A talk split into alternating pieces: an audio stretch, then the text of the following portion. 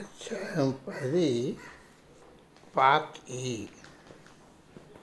కొన్నాళ్ళ తర్వాత మళ్ళా అర్ధరాత్రప్పుడు ఫోన్ మోగింది. మీది ఇవ్వడానికి మీకు ఏమైనా అభ్యంతరం ఉందా? అంటూ మా గురువుగారు రెండో కోరిక. మినసొట్టా నుండి ఒక జంట పట్టణానికి వచ్చారు.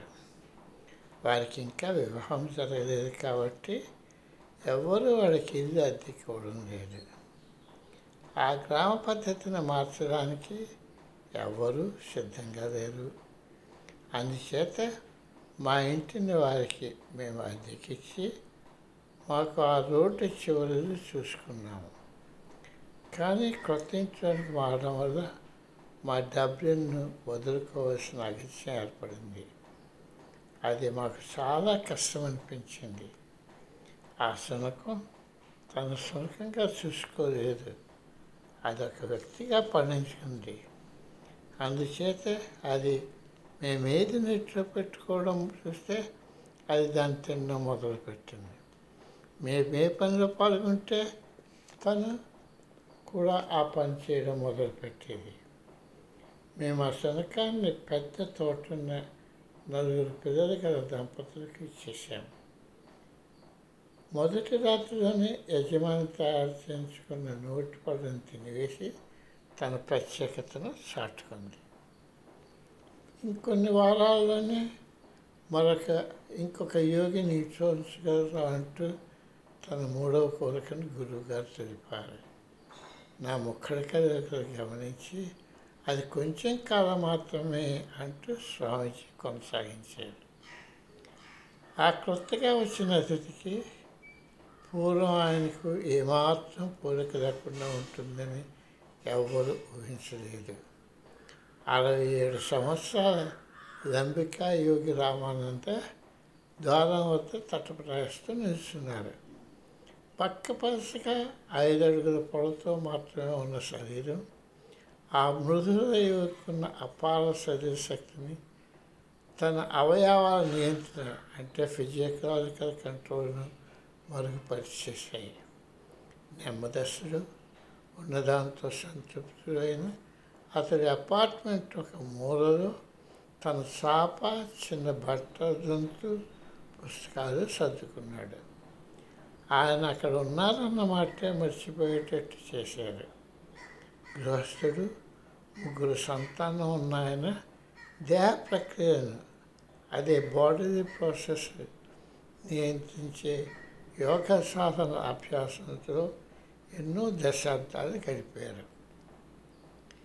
యోగి రామానంద అమెరికా దేశంలో ఉన్నప్పుడు మినసొట్టా విశ్వవిద్యాలయంలో ఫిజిక్స్ ప్రొఫెసర్ అయిన నా స్నేహితుడు ఒట్టో స్మిత్ ఆయనకు తన ల్యాబొరేటరీలో పరీక్షించారు. సామాన్యంగా ఏనుగులను పండించడానికి ఉపయోగించే మూడు బై ఎనిమిది అంగుళాల దర్శన ఇనుప ఆయన దేహం చుట్టూ చుట్టారు. ఆయన తన ఊపిరిని సంధించి దాన్ని తునాతునకలు చేశారు. గోసిముఖలు అన్ని ప్రక్కలకు విసిరివేయబడ్డాయి ప్రేక్షకులు నిర్ఘాంతులైపోయారు.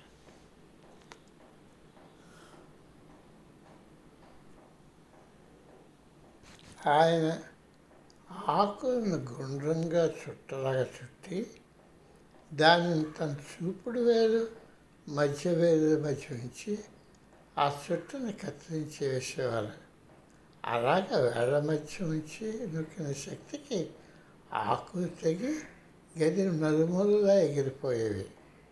భారతదేశంలో ఆయనను ముప్పై రోజులు నేలలో పాతిపెట్టి ఒక ప్రయోగం చేశారు. సజీవుడిగా ఆయన పైకి వచ్చేశారు. ఆ సమయంలో ఆయన దేహ అంతస్థితులను జీవకణాలలోని మార్పులను అన్ని రోజులు జాగ్రత్తగా గమనించారు. స్వామి రామారాగానే ఈ యోగి కూడా ఆయన జీవశాస్త్రంపై తన సంకల్ప శక్తి అంటే విల్ పవర్తో ఆధిపత్యం ఉందని చూపించాడు ఆ శక్తితో తన ఉచ్ఛ్వాస నిశ్వాసాలను నిద్రను గుండె వేగాన్ని నెమ్మదించడం చేయగలని ఆయన నిరూపించారు. నేను ఒకరోజు సుప్రభాత వేళ రామానంద్ గారు తన దండి తీసే సమయంలో నా గది నుండి బయటకు వచ్చాను. నేను మీతో చేరవచ్చునా అని నేను ఆయన అడిగాను. తప్పకుండా జస్టిన్ నీ ప్రక్కన నా ప్రక్కన వెనకలా పడుకో. మన ఇద్దరం కలిసి మొదలు పెడదాం. అని అన్నారు. ముప్పై వరకు దండి తీసినప్పటికీ ఇక మానేద్దామని నేను తలచాను. ఆయన హాయిగా దండి తీస్తూనే ఉన్నారు. ఆయన దింటే తీస్తుంటే రెక్కబట్టడంలోనే నేను అలసిపోయాను. ఆయన వెయ్యి పూర్తి చేసి నవ్వుతూ నిలబడ్డారు. అమ్మయ్యా ఇప్పటికి హాయిగా ఉంది. ఇప్పుడు ఏం చేద్దాము అని ఆ యోగి అడిగారు.